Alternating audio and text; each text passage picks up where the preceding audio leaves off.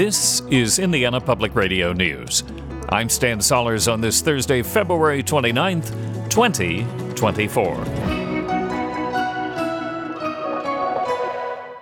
House lawmakers advanced a broad education bill Tuesday that addresses civics proficiency, internet safety, and protocols for disruptive students. Indiana Public Broadcasting's Kirsten Adair reports the House voted to remove a provision that would have changed how the state audits charter schools. The bill requires the Indiana Department of Education to create a new civics proficiency designation that lawmakers say will help students understand constitutional government, civil society, and the democratic process. It was added because of new high school diploma requirements developed by the Indiana Department of Education. The bill also requires IDOE to adopt internet safety curricula that warn students about the dangers of harmful online challenges and cyberbullying. Another section of the bill allows teachers to remove disruptive students from their classrooms unless the disruption is related to the student's individualized education plan. Language that would have changed how the state audits charter schools was removed this week after some lawmakers expressed concern about how it would affect transparency. For Indiana Public Broadcasting, I'm Kirsten Adair. A bill that could limit debt protections for Hoosiers is headed to the governor's desk. Indiana Public Broadcasting's Violet Comber-Wiles reports that if signed by the governor, it would shorten the period of time Hoosiers have to dispute charges and other issues with their banks. The bill would shorten Indiana's statute of limitations, or time Hoosiers have to dispute charges, from six years to two years. Supporters of the bill say financial institutions have been subject to class action lawsuits over the past few years that have led to settlements solely due to the high legal costs of these cases. The bill's author says he hopes it limits the amount of financial institutions targeted by these lawsuits.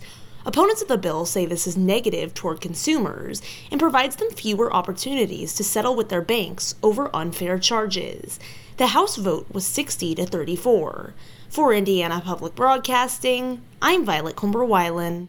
A bill that provides tax breaks for developers and homeowners that preserve wetlands is awaiting the governor's signature. It passed the state House on Tuesday.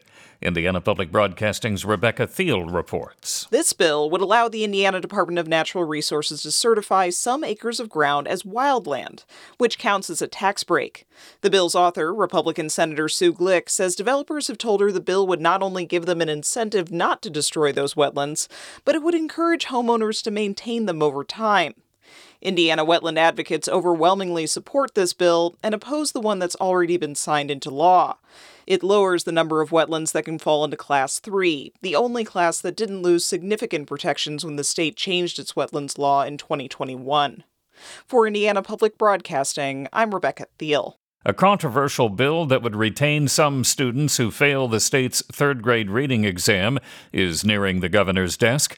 Indiana Public Broadcasting's Kirsten Adair reports despite lawmaker concerns, the bill passed the House 69 to 27 on Tuesday. The bill's provisions to test students earlier and expand reading supports have received praise from lawmakers on both sides of the aisle, but the retention aspect of the bill has been hotly debated. Retention proponents argue that students who advance to fourth grade without fundamental literacy skills may never be able to read successfully. Representative Cherrish Pryor is an Indianapolis Democrat. She and others who oppose holding kids back say it has negative social and emotional effects, especially for students of color. Pryor would rather lawmakers create universal preschool. The best way for us to do that is to have something in place from the beginning for that child and not wait till the third grade and then say we're going to hold them back. The bill must be approved by the Senate and signed by the governor before it becomes law. For Indiana Public Broadcasting, I'm Kirsten Adair. Policymakers have been calling for more transparency from the Family and Social Services Administration following a billion dollar Medicaid shortfall.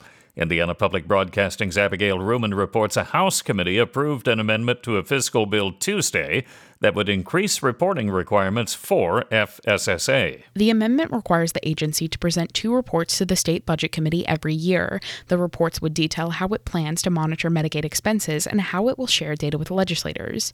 The amendment would also have FSSA study the feasibility of a dashboard that includes monthly reports on Medicaid expenditures and enrollment.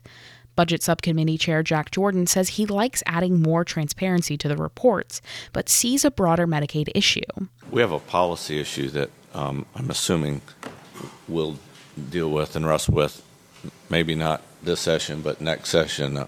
Representative Ed Delaney says the added transparency would provide context around future Medicaid issues, but wouldn't address problems with the recent shortfall.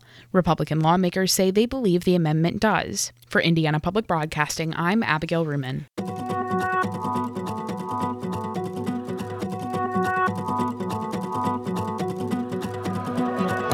This has been Indiana Public Radio News. I'm Stan Sollers on this Thursday, February 29th, 2024.